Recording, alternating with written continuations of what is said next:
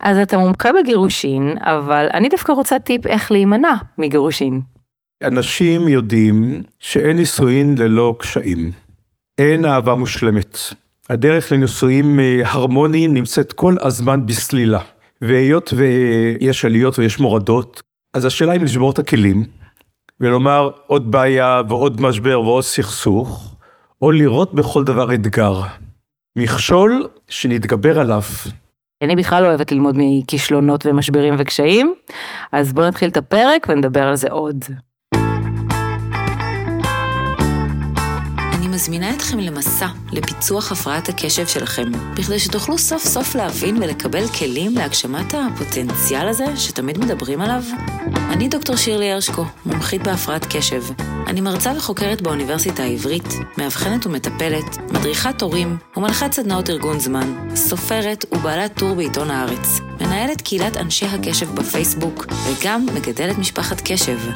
הדבר שהכי חשוב לי הוא להעלות את המודעות להפרעת קשב, ולכן יצרתי את הפודקאסט הזה.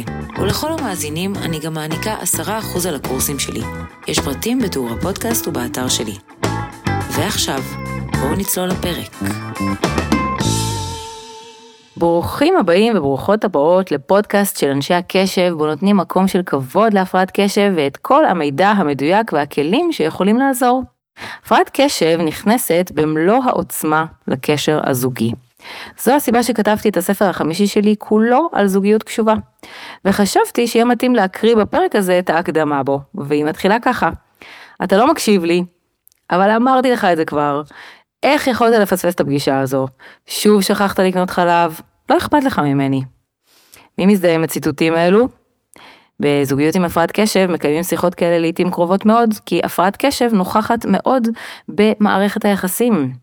אמנם יש גם תכונות חיוביות בבני זוג עם הפרעת קשב, הם יותר יצירתיים ומיוחדים, ספונטניים וכיפים.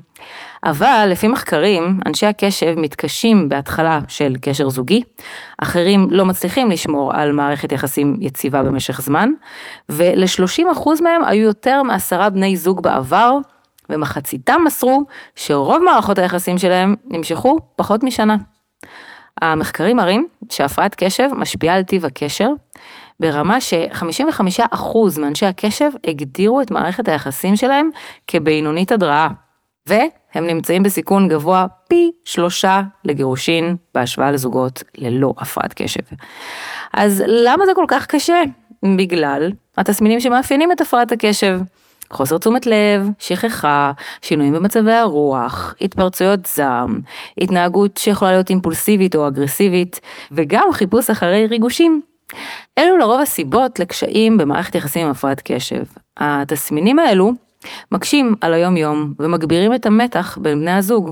לכן זוגיות שכוללת הפרעת קשב עלולה לגרום לתחושות של תסכול, כעס, בדידות, עייפות ושחיקה. היא גם מאופיינת יותר בקונפליקטים, בחוסר אינטימיות, באי קיום של הסכמים, באי לקיחת אחריות בבית או התנהגות שהיא אגרסיבית. יש מחקר מפורסם ששאלו בני זוג של אנשי הקשב מה מפריע להם במערכת היחסים. הם ציינו עשרה דברים כמו קושי לזכור, לארגן או לתכנן. דברים אלו גורמים לתפיסה מוטעית ולהאשמות שווא. אולי בן הזוג פשוט עצלן. אחרת למה הוא לא עושה את זה? אבל חשוב לדעת שזה לא מכוון. המחקר מצביע על האשם המרכזי, והוא המוח הקדמי, שאחראי על תכנון וביצוע פעולות, שפעילותו אצל אנשי הקשב טובה פחות ודורשת מהם מאמץ משמעותי. לכן אנשי הקשב יותר מתקשים לארגן ולסדר דברים ולהתמיד בביצוע. חשוב מאוד שבני ובנות זוג של אנשי הקשב יבינו לאילו דברים אפשר ולאילו דברים אי אפשר לצפות מהם. כי אנחנו יודעים שזוגיות זה עסק מורכב, והוא מורכב עוד יותר כשמעורבת הפרעת קשב. לפעמים מנסים לתקן את בן הזוג עם הפרעת הקשב, אבל זה לא אפשרי. אי אפשר להפוך אדם עם הפרעת קשב למאורגן או ללא מוסך. אז חבל לבזבז אנרגיה ולחשוב שמעכשיו יהיה בסדר, כי יש דברים שלא ניתן לעשות. בני הזוג צריכים ללמוד לחיות לצד הקשיים וחשוב, למצוא דרכים יצירתיות להתגבר עליהם. ככל שתעלה המודעות למה זו בדיוק הפרעת קשב ואיך נראה קשר זוגי איתה, וגם התקשורת והשיח הפתוח על הנושא, ככה אפשר יהיה לחיות טוב יותר ביחד. חשוב לציין שבעלי הפרעות קשב נמשכים אלה לאלה לעיתים קרובות, בשל המאפיינים הדומים. וככה הם יכולים להבין יותר טוב את בני הזוג, וגם מאמינים אפילו שכולם ככה. אבל ביחד הם מתקשים לנהל את הבית והמשפחה. תמיד אומרים לי, כולנו מעופפים. הם מתקשים לשמור על סדר וארגון בבית, וחרדים מאוד מבירוקרטיה. בני זוג עם הפרעת קשב סיפרו לי פעם שהתקשרו אליהם מהעירייה לגבות חוב ארנונה שלא שולם במשך שנתיים, וכשנשאלו למה הם לא שילמו, הם ענו כי ככה אנחנו. כשהילדים נכנסים לתמונה, סביר שגם להם תהיה הפרעת קשב, כי זה גנטי, ואז המצב מורכב עוד יותר, בגלל כל הפעילויות והחוגים והאירועים. אז, כדי לדבר על הנושא החשוב הזה, הזמנתי אלינו את עורך דין בני דון יחיא, שהוא עוסק בדיני משפחה וירושה, ומתעסק בנישואין, גירושין, זוגיות ומשפחה כבר מעל 40 שנה, והוא גם כתב 14 ספרים בתחום, כולל ספר ילדים על משפחה מתגרשת. אז שלום בני, ותודה שהגעת אלינו. תודה שהזמנת שירלי. אני רוצה לשאול אותך דבר ראשון, בעשרות שנים שאתה מתעסק בתחום, בטח פגשת לא מעט זוגות עם הפרעת קשב. אתה רואה שזה סיכון יותר גבוה להוביל לגירושין? בהחלט, את דיברת על אה, מחקרים המעידים על משברים באחוזים הרבה יותר גבוהים אצל אנשים עם אה, בעיות של קשב. יש מחקר אחד שמדבר על כך שכאשר יש ילדים עם הפרעות קשב, אחוז הגירושין הוא גבוה פי שניים שלושה מאשר אצל זוגות אה, שאין להם או לילדיהם הפרעות קשב. הבעיה היא לא רק באנשים, אלא כפי שאמרתי, כאשר יש ילד או ילדים עם הפרעת קשב, כמו ילדים עם ליקויים אחרים, מצד אחד, הנה החדשות הטובות, זה מאחד את ההורים, יש להם אתגר משותף. מצד שני, זה פתח למריבות רבות. לפעמים בתום לב, כי כל אחד רואה את הבעיה באופן אחר, ודרכי הטיפול שונות משל בן זוגו, וכדי להגיע להרמוניה לעמק השווה, צריך הרבה, הייתי קורא לזה בגרות. ואצל זוגות נשואים המילה בגרות היא מילה שהרבה פעמים לא מוכרת להם. מקודם דיברת על הצד החיובי של משהו שאת אה, ציינת, מבחינת היצירתיות של אנשי קשר וכדומה. זה מזכיר לי שזוגות שלא מתבגרים מספיק, ויש בזה גם יתרון. נשארים ילדים נצחיים, וזה טוב. אבל זה לא טוב לגבי שיתוף פעולה. כן, אני ממש מסכימה איתך, הרבה פעמים אומרות לי בעיקר בנות זוג שאין להן הפרעת קשב, שהוא מתנהג כמו ילד, היא, היא מרגישה כאילו יש לה עוד ילד בבית. ומעניין אותי איזה קשיים אתה רואה, למה, למה אתה נחשף בזוגות עם אה, הפרעות קשב?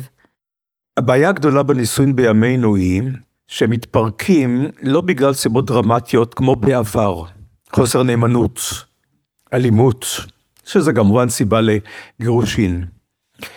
רוב הזוגות מתגרשים בגלל שחיקה, בגלל נזקי הזמן. תופעה מעניינת, הקדמה שכולנו מברכים עליה, בכל הקשור לזוגיות היא אסון, ואני מדבר על תוחלת החיים. אנשים חיים עד 80-90 כיום, באיכות חיים גבוהה. רבים. כלומר, אנשים בגיל 60-70 אומרים, הנישואים התרוקנו מתוכן, יש לנו עוד הרבה שנים לפנינו, בבריאות שיכולה להיות טובה, הרפואה התקדמה מאוד, למה להישאר ביחד? אמרת מקודם שאחת הסיבות המרכזיות לגירושין זה שחיקה. ואני ממש יודעת שאצל זוגות עם הפרעת קשב יש הרבה יותר שחיקה, כי יש הרבה יותר בלאגן, אם הזוג ככה מעורב, הבן זוג בלי הפרעת קשב בדרך כלל הוא זה שצריך לעשות את הכל, ולהזכיר, ולארגן, ולסדר, והילדים, והבית, והכל כזה, הוא תמיד מרגיש שהכל נופל עליו, ובאיזשהו שלב נמאס לו מזה כבר, הוא שחוק, די, הוא, הוא אין לו כוח לזה. כן. אני באופן אישי, תמיד אומרת לזוגות שבאים אליי עם הבעיה הזאת, תיקחו עזרה. בן הזוג בלי הפרעת קשב גם צריך עזרה. למשל, עוזרת בית בעיניי, זה מאסט בבית של הפרעת קשב, זה, זה לא ייתכן שכל הסדר בארגון ייפול על בן אדם אחד, אבל זו יכולה להיות גם, גם עזרה נוספת מכל מיני סוגים אה, שונים, לא רק בסדר בארגון של הבית, אבל גם הבן זוג בלי הפרעת קשב חייב שיקלו עליו, וחייב שגם לא תהיה תמיכה, אחרת הוא פשוט נשחק, ואז מאוד קשה לרומם אותם משם. כן, דיברתי על שכחה כאחד הגורמים העיקריים לגירושין, אבל גורם אחר שאולי הוא קודם לו, זה פגיעה בערך העצמי, זלזול, חוסר כבוד, שזה קיים אצל הרבה זוגות גם בלי הפרעת קשב. אבל עם הפרעת קשב זה מודגש עוד יותר. אנשים זקוקים לפרגון, להשקיה אינסופית, ובוודאי לא לפגיעה בתדמיתם. עלבונות, השפלה, אתה לא שווה, את לא שווה, אני מפרנס את הבית, בלעדיי אתה לא היית מגיע לשום דבר. זה ריטואל אה, מילולי די מקובל אצל הרבה זוגות מיוגעי נישואין. אני בטוחה שזה יותר שכיח בהפרעת קשב, כי כשלא מבינים איך זה לחיות עם הפרעת קשב, אז זה נראה אחרת, כמו עצלן, כמו לא אכפת לו, כמו אגואיסט, כמו ילדותי, כמו אוטיסט, זה מילים שאני שומעת הרבה, ובגלל זה באמת כל כך חשובה גם המודעות הזו של להבין מה זה הפרעת הקשב הזו, ושהוא לא עושה את זה בכוונה. כי תמיד באים אליי ורוצים טיפים, אסטרטגיות, מה לעשות. כן. אבל לפני זה קודם צריך מודעות למה זה, ואז הרבה פעמים הטיפים יוצאים כבר באופן טבעי, זאת אומרת אם נגיד אני יודעת שהבן אדם לא יכול להקשיב לי יותר מחמש דקות, או שהוא מוסך מכל מיני דברים בסביבה, אז אני יודע לא לדבר איתו עכשיו על נושאים בבית באמצע כל הקלחת, אלא ללכת לשבת באיזה, וזה אגב גם עוד טיפ שאני תמיד ממליצה, לעשות דייט שבועי במקום כזה שקט ונעים, שאפשר לשבת ולדבר על הדברים, וגם ליהנות ולהיות ביחד ולהחזיר כזה את ה passion בכלל לנישואין, כי בתכלס מאוד כיף עם, עם אנשי הקשב, אבל בעצם הטיפים כבר יכולים לבוא בצורה טבעית כשיודעים מה המאפיינים, שיש מוסחות, חוסר קשב ו, ודברים כאלו. איזה נגיד אה, דברים אתה מייעץ לזוגות שכן רוצים לשמור על הקשר למרות הבעיות? הבעיה הראשונית מתחילה בזה שהרבה אנשים לא מודעים לכך שהם לוקים בעניין של אה, קשב וריכוז. איך באמת אה, מזהים את זה? כי הרבה פעמים אנשים אומרים, אני חושבת שלבעלי או לאשתי או לילדים יש בעיה של קשב, אבל אה, לא הולכים מיד לרופא לשאול. זו הבעיה, אתה יודע, זה תמיד מדהים אותי איך אנשים דוחים את האבחון, כשהאבחון הוא פשוט, הוא קצר, זה, זה צעד שמשנה חיים, ובאמת בפגישה 2, 3 אפשר uh, לדעת ולסגור את הפינה הזו. הבעיה מתחילה בזה שאין מודעות או, או אין רצון. איך אתה בכל זאת ככה עובר את הגל הזה ועוזר לזוגות דווקא כן להישאר ביחד, לפני שנדבר על גירושין? הנקודה העיקרית שאני מדגיש היא שאנשים מאוד אוהבים שלבן הזוג שלהם אכפת מהם. כולנו זקוקים לזה. זה דומה למחמאות. יש לנו קיבולת אינסופית לקבל מחמאות וגם צמאון אינסופי. ואין יותר מדי. לפעמים אני גם אומר, אין דבר כזה לומר יותר מדי לבן הזוג, אני אוהב אותך, או אני מתגעגע אליך. ואנחנו לא אומרים את זה. גם לא לילדינו ולא להורינו. ואנחנו גם לא שומעים את זה מספיק. עכשיו יש לזה הסבר פסיכולוגי, חוץ מזה שכולנו לקויים בחוסר אינטליגנציה רגשית מספקת. נשים פחות, הרבה יותר מפותחות בתחום הזה, זה אחת המעלות הגדולות שלכן. אבל יש דבר אחר שבעיניי הוא די עצוב. אנשים שמודעים לצורך להחמיא ולומר לבתי אהבה וגעגועים, לא עושים את זה, לא פעם, כדי שבן הזוג לא יחשוב שהם שפוטים, והוא יקבל אותם כמובנים מעליהם. ויש דבר שהוא עוד יותר גרוע, במודע או לא במודע, רוצים לדעת קצת חרדת נטישה בבן הזוג. אולי אני אעזוב. אם כל הזמן יגידו, אני, אין לי חיים בלעדיך, וזו אהבה אדירה, וגעגועים אינסופיים, איך שאנחנו חושבים שזה יזיק. זו נקודה ממש חשובה מה שאתה אומר, כי רק מעצם המודעות לזה אפשר לשנות את ההתנהגות שלנו, כי באמת בני האדם בסוף מה שהם הכי רוצים זה שיקשיבו להם, שיעריכו אותם, ואפשר אפילו לעשות את זה בצורה שהיא מכנית ומאולצת בהתחלה. ממש אפילו לשים תזכורת בטלפון, אנשי הקשב הם הרבה פעמים צריכים תזכורות ועזרים חיצוניים, כזה שמצפצפת פעם ביום, שלח אה, הודעת חיבה. אפילו אם בהתחלה זה מרגיש מאולץ, עושים את זה שוב ושוב, ואז זה פתאום הופך להיות הרגל כזה, הופך להיות משהו באמת יותר כיפי, וגם יש עוד עניין שאנשי הקשב הם יותר רגישים לביקורת. הם הרבה פעמים חושבים שהם מאשימים אותם, תוקפים אותם, כי הם מגיל צעיר נסתכלו עליהם אחרת. ואז אני גם ממליצה תמיד יותר להשתמש במשפטי אני ולא אתה, לא אתה מאשים, אתה לא זכרת, אתה לא בא, אלא אני מרגישה לבד, אני צריכה יחס, כן. יותר משפטי אני. כמה שפחות להאשים, אין ספק בזה. ויש עוד שורה של טיפים, אני אומר את זה לפעמים לזוגות. הבעיה היא אם אנשים מוכנים לקלוט וגם לנהוג לפי הכללים הללו. יש שיטת הסנדוויץ' הידועה בייעוד זוגי. לומר את הביקורת בין שתי מחמאות יפות. להתחיל במחמאה, איזה ביקורת בעדינות, ואז לסיים במחמאה. כמובן שזה נקלט אה, אחרת. ויש מילים רעילות, לא צריך להגיד לך. מילה תמימה ויפה כמו למה. האנושות לא הייתה מתקדמת בלי לשאול שאלות, נכון? למה? אומרים שמיליונים ראו תפוחים נופלים, אבל רק ניוטון שאל למה. והפך את העולם מבחינת uh, כללי כוח הכבידה והנפילה. המילה למה יכולה להיות מילה רעילה. למה השארת לי את הכלים? למה אני צריך לבוא הביתה אחרי יום עבודה ואין לי אוכל מוכן? צריך להגיד את המילה הזאת עם שינוי קל בניקוד, למה? למה היית צריך לדבר אליי בצורה כזאת? אנשים זקוקים לתחושה שאכפת לבן הזוג מהם. ולכן, אם בן זוג חושב שלבן הזוג שלו יש בעיה של קשב, או בעיה אחרת מהתחום הפסיכולוגי, הוא צריך ליזום פגישה אצל הרופא. קבעתי לך פגישה, ולקחת אותו. כי אחד המאפיינים שאנשי קשב כתבת זה, זה דחיינות. אנשי המחר כך. ואחרי האבחון, אם אכן מגלים שיש בעיה, צריך להבין, יש לי בן זוג עם ליקוי, אבל אני אוהבת אותו, ואני יודעת שזה בלתי הפיך בדרך כלל, שיפור אפשרי. בהחלט, זה מה שמדהים בהפרעת קשב. אבל להעלים בכלל את התופעה. לא, אבל אפשר לשפר ולמצוא דרכים עקיפות. וזה גם גנטי. מאוד. אז צריך לדעת, כשיש ילד עם אה, נכות מסוימת, יש טענה שאוהבים אותו יותר מאשר ילד רגיל. ילדים על רצף למשל מקבלים הרבה תשומת לב והרבה יותר אהבה מאשר ילדים אה, נורמטיביים. כי הם חלושים יותר ויש יותר דאגה ואכפתיות.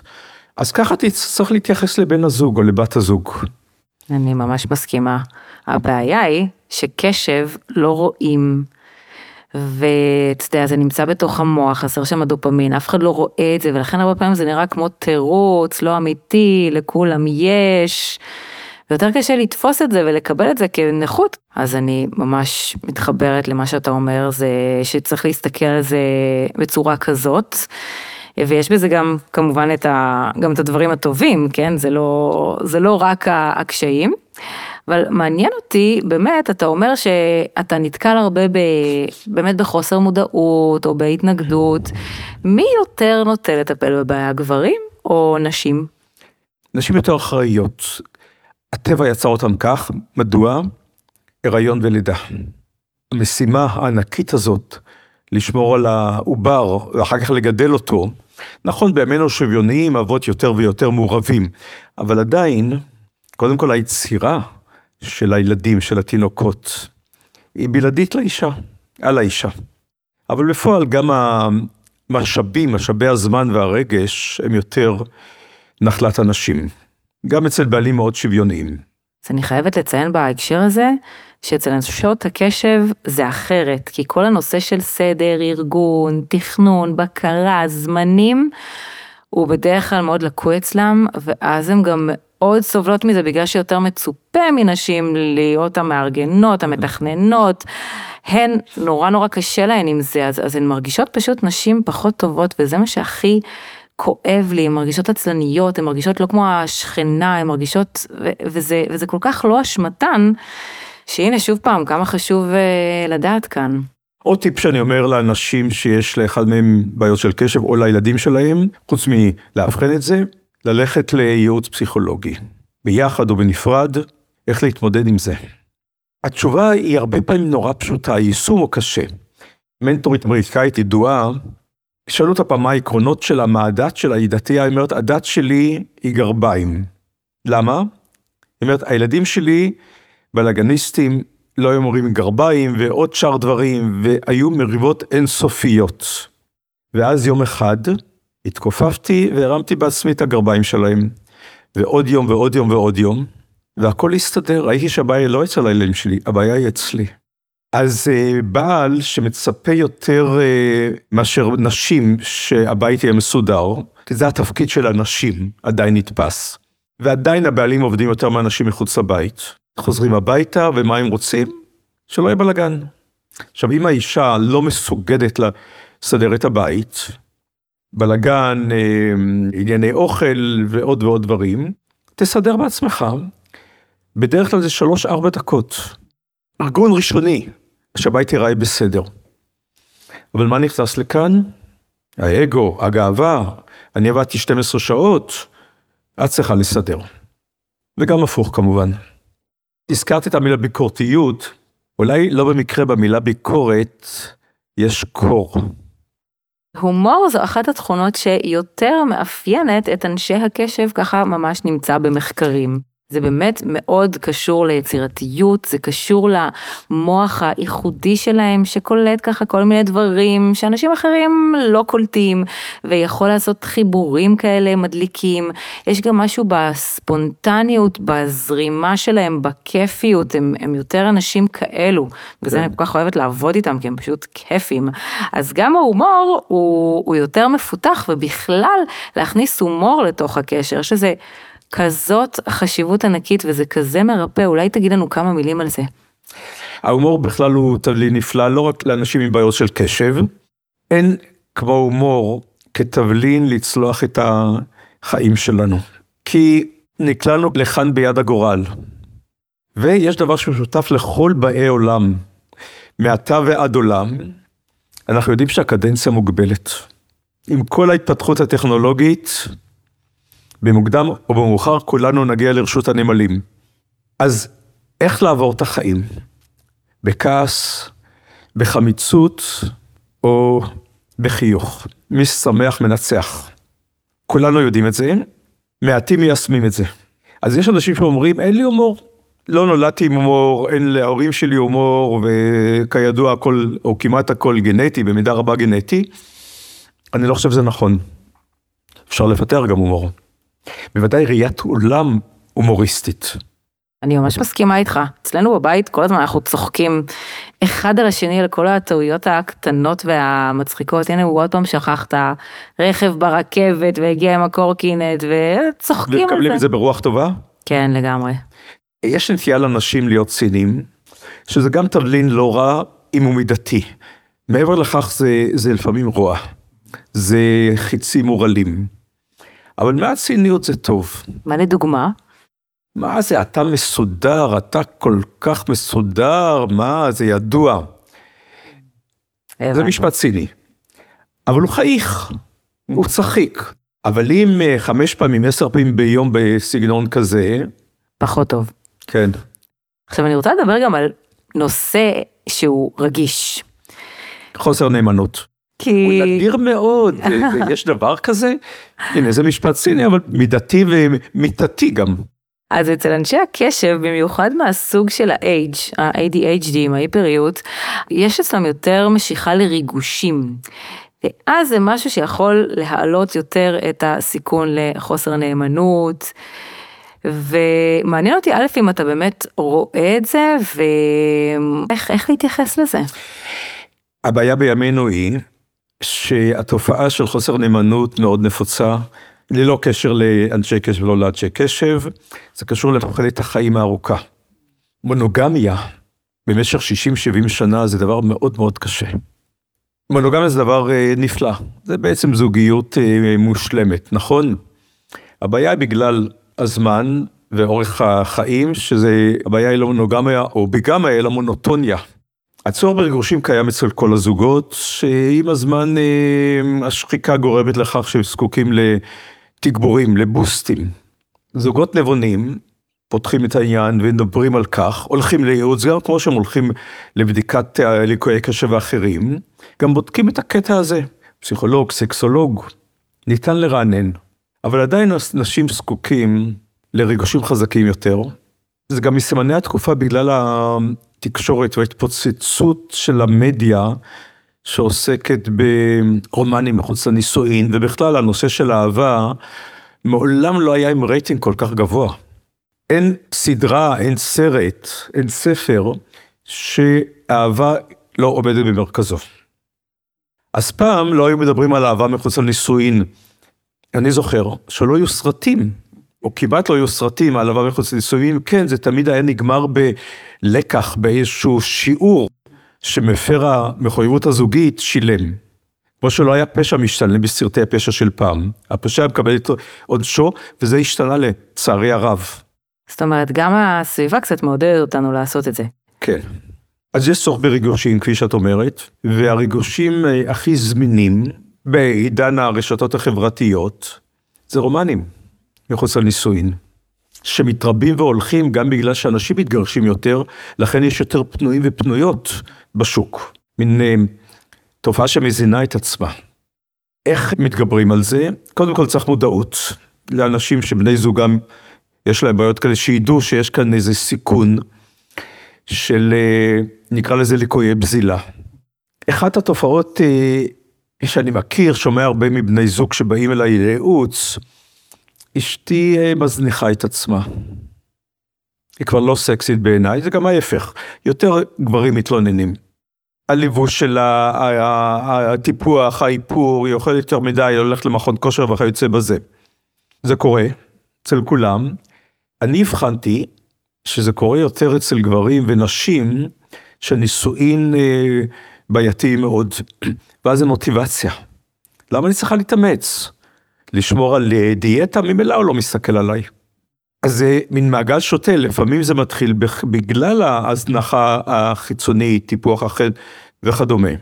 נקודה חשובה מה שאתה אומר, כי אנחנו גם יודעים, גם בתחום המחקר והטיפול על זה, שלפני שמתקנים את הזוגיות, צריך רגע להסתכל על עצמנו, ואם לנו טוב, ומה עושה לנו טוב, ושבאמת אני גם מטפחת את עצמי, לא רק מבחינה חיצונית, אלא להרגיש טוב. כי אם בן אדם לא מרגיש טוב עם עצמו, אז יהיה לו קשה להרגיש טוב בתוך זוגיות. אנשים מאוד קשה להשקיע בעצמם, קודם כל צריך להוריד את כל חומות ה... מה שנקרא, אני לא יכולה לקחת הפסקה, אני לא יכולה לקחת חופשה, אני לא יכולה לעשות את זה, זה, זה, אני עצלנית, זה, זה משהו, כל ההתנגדויות האלה, ואני ממליצה לעשות משהו פרקטי, זאת אומרת לא להגיד כל מיני סיסמאות כאלו, אני רוצה לפצח את עצמי, אני רוצה יותר זמן עם עצמי, פרקטיקה. קחי לך עכשיו חוג קרמיקה פעם בשבוע שאת הולכת אליו. פרקטית, אה, תעשי מנוי לאיזה, באמת, איזה מכון כיפי כזה, זומבה, משהו שאת אוהבת, פעמיים בשבוע. תקבעי דייט עם חברה, בוקר בשבוע. דברים פרקטיים שהם ממלאים, כי אם אנחנו נשארים בכל התיאוריות, אז זה בסוף לא, לא בהכרח יורד לפרקטיקה. אני מסכים איתך לגמרי, והמילה, מילת המפתח לדעתי היא טקסיות. אני יודע שהרבה אנשים לא אוהבים את זה, כי זה נשמע להם משהו כזה מרובע, יקי. הטקסיות הזאת מתחילת הנישואין, כולל לפתוח פיזית יומן ולרשום יום זה וזה בשבוע, שעה זו וזו, ארוחה משותפת, יציאה, ארוחה עם הילדים עם הזמן, סרט, וסוף שבוע באיזה בית מלון, פעמיים שלוש ארבע בשנה, כבר לרשום שלושה ארבעה חודשים קדימה. חד משמעית שיש למה לצפות זה אפילו עוד יותר כיפי. ואם באמת הייתי רוצה שתצאו ממשהו מהפרק הזה, זה עכשיו תנעצו משהו, את הדייט השבועי שלכם, את החופשה שלכם, ותהפכו את זה באמת לרמה הפרקטית. ולפני שנסיים, אני רוצה לדבר גם על uh, עוד אישו כזה שהוא קצת יותר uh, מביך, אבל הוא מאוד קיים. אני קראתי מחקר שמראה שהסיבה הכי הכי שכיחה לגירושין קשור איכשהו לנושא המיטה. כן, או שזה באמת uh, בגידות, או שזה חוסר uh, באינטימיות בין בני הזוג, וזה משהו שיכול להיות יותר נוכח בהפרעת קשב, כי הקושי בוויסות החושי, גם הרגשי, אבל גם החושי, הרבה פעמים יכול להפריע בחדר המיטות, כל דבר כזה לא נעים לי, או שזה חזק מדי, או שזה חלש מדי, או שריחות, או מוסכות, או פתאום לחשוב על כל המשימות שלא עשיתי, או המכונת כביסה שמצפצפת, וזה מאוד מאוד יכול להיכנס לשם. נתקלתי בזה אין סוף, אבל אגב, נתקלתי גם בתופעה הפוכה. כפי שאמרת מקודם, יש גם צעדים חיוביים. הצורך בריגושים, הצורך באיזשהו שינוי, הצורך בפיצוי, נכון. גורם לפעמים לעודף תיאבון מיני. בבית, גם מחוץ לבית, כפי שאמרנו מקודם. היו לי מקרים, אני לא יודע אם זה קשור לדווקא בעיות של קשב, אבל תלונות של נשים שהבעל דורש יותר מדי אינטימיות מאשתו. יש גם תופעות הפוכות, אבל פחותות בשיעור שלהן. של נשים עם תיאבון מפותח מאוד. זה יותר מאפיין גברים. ויש נשים, או בגלל שהן עייפות, או בגלל שהן לא כל כך שורדות את הבעל, שזה מציק להן. עכשיו זו, זה מלכוד, כי אם הם ידחו, יסרבו, החשש הוא הדשא של השכן. כולנו לוקים בלראות את חצי הכוס הריקה. יש כאלה שזה פתולוגי אצלם, רואים רק את החצי הריק. אבל מי אצל אנשים שיש להם נטייה לראות את חצי הכוס הריקה, אני אומר להם, יש לי עצה טובה, קחו את חצי הכוס הריקה שלכם, תמזגו אותה לכוס יותר קטנה ותהיה לכם כוס מלאה. בעצם חז"ל כיוונו לזה לפני אלפיים שנה בתובנה בת ארבעת המילים שכולנו מכירים ורובנו גם מאמצים אותן. איזו עשיר, השמח בחלקו. אני חייבת להתחבר לזה ולהגיד באמת עוד טיפ בעניין לזוגות. שאני תמיד ממליצה להפריד בין האידיאלי לאופטימלי. זאת אומרת, תמיד יש דברים שליליים בכל בן אדם ובבן זוג שלנו. ואני ממש ממליצה לזוגות לקחת רגע דף ועט ולכתוב את שלושת הדברים שהכי חשובים לי בבן זוג שלי. מה אני הכי הכי חשוב לי שיהיה בבן זוג שלי, נגיד ביטחון, תמיכה, שחרור. ואז לא רק לכתוב, אלא להסתכל ולהגיד, האם אני מקבלת את זה בבן זוג שלי, את שלושת הדברים שהכי חשובים לי? לרוב התשובה תהיה כן, מעולה, אז, אז אני מתמקד בזה, ולא בדברים נוספים שהם פחות טובים, אז הוא שוכח, אז הוא לא חוזר בזמן, אז הוא לא, לא, לא תמיד מקשיב, אבל רגע, שלושת הדברים האלה מתקיימים, זה מתנה, כי בכל בן אדם בסופו של דבר יהיו חסרונות, אז צריך ממש להתמקד, כמו שאמרת, בכוס המלאה. יש תובנה שאני מאוד מאמץ אותה, אני אומר לאנשים, תחשבו על כל הדברים שעושים לכם הכי טוב בחיים, ותחשבו מה המחנה המשותף ביניהם, והתשובה היא, הם לא תלויי כסף, בריאות, משפחה, אהבה. אי אפשר להאשים, חסר לנו כסף, לא מצליחים בעבודה וכיוצא בזה. והדברים הללו קיימים אצל רוב האנשים, ודאי בשנים הראשונות של הנישואין. יש אהבה, לרוב האנשים יש משפחה, יש ילדים, תם החיים, זה כבר קיים, כל היתר טפל. מקודם אמרת שאחת התלונות של אה, אנשים שבן זוגם הוא איש קשב, ויותר אישה אולי, יש לי עוד ילד בבית. אני חושב שככה צריכים לראות את הנישואין גם אם אין ליקויים. לראות בן זוג ילד, באיזה מובן? את הילדים שלנו, שלנו אנחנו אוהבים ללא תנאים. קשר הדם, זעקת הדם. בן זוג אין קשר דם, אבל צריך לראות את הזוגיות כמו קשר דם. ואל תתייחס לבן הזוג כמו אל ילד במובן הזה שאנחנו אוהבים ללא תנאים עם החסרונות. מקסים. הייתי רוצה לסיים ככה את הפרק, אבל אני חייבת לשאול אותך גם על גירושין. שבכל זאת מה קורה כשהזוג אה, מתגרש, איך אפשר לעשות את זה בצורה שהיא קצת יותר יפה. אני ממש אומרת את זה מניסיון אישי, שההורים שלי התגרשו כשהייתי בת שלוש והגירושין היו מאוד מכוערים, זה מאוד מאוד פגע בי. אני יודעת שמחקרים מראים שהכי חשוב שיש גירושין, זה שתהיה זאת אומרת הסכמה כזאת בין ההורים והם ישתפו פעולה ו... ויראו את הילד. זאת אומרת זה לא פחות חשוב הגיל של הילד, המין, האזור מגורים. אבל ההסכמה בין ההורים, אז איזה אולי עצות לך יש לגבי גירושין שיהיו ככה יותר טובים? מאוד מאוד קשה להתגרש ולעבור את התהליך הזה בצורה מתורבתת, נקרא לזה כך. כי זוג שלא יצליח בנישואיו, איך יצליח בגירושיו? אם יש טיפ מנצח בנושא הזה, זה מה שהזכרת מקודם, ילדים. כיוון שכולנו לא רוצים לפגוע בילדים, ובגירושין הם נפגעים ממילא. הנזק מהגירושין לילדים קיים, אבל אין מנוס, לפעמים, ואני לא מציע לאנשים להישאר נישואים רק בגלל הילדים.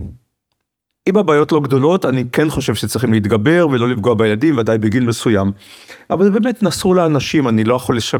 לשחק את אלוהים ולומר, תוותר על האושר שלך כדי לא לאמלל את הילדים. אבל המצפון שלך ינקוף אם אתה תגרום נזק קשה מאוד, לפעמים בלתי הפיך לילדים, בגלל מאבק גירושין אה, חסר גבולות, בגלל הקזת דם.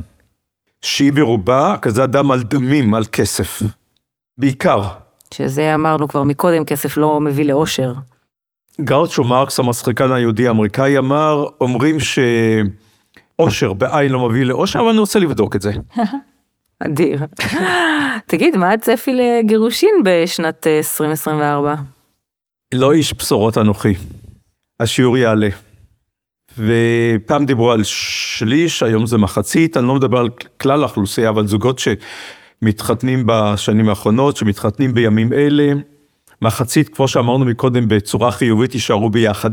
וזה יעלה על ה-50 אחוז.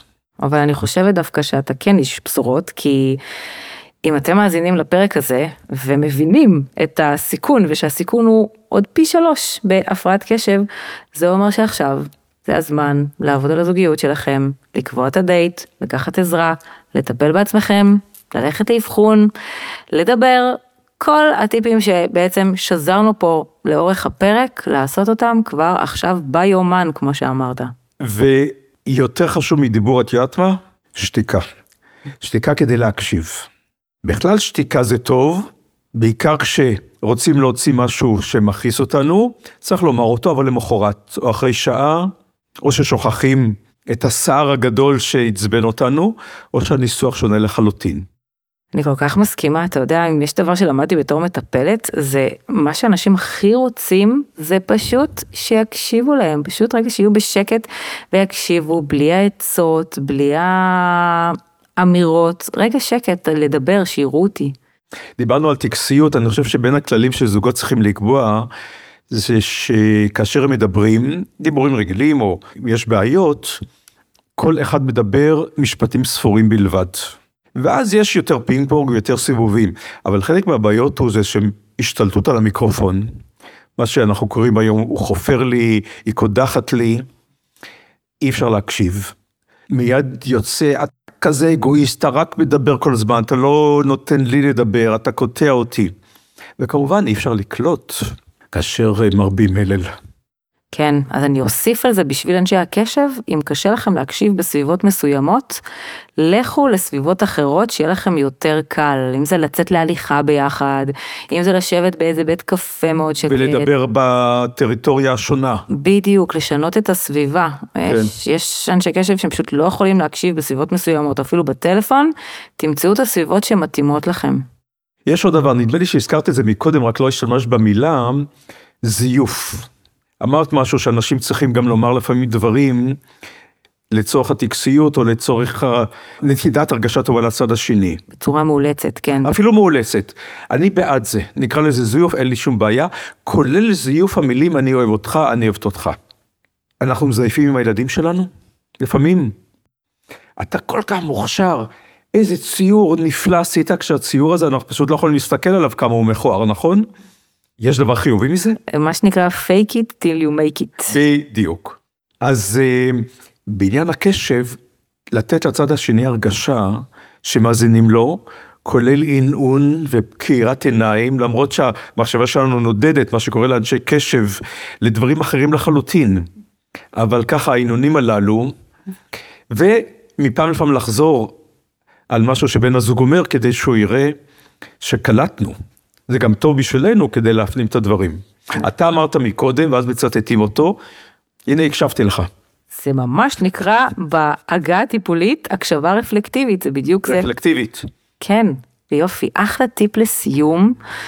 ממש תודה, בני, על פרק מרתק, מדליק, מעניין, מעשי וחשוב.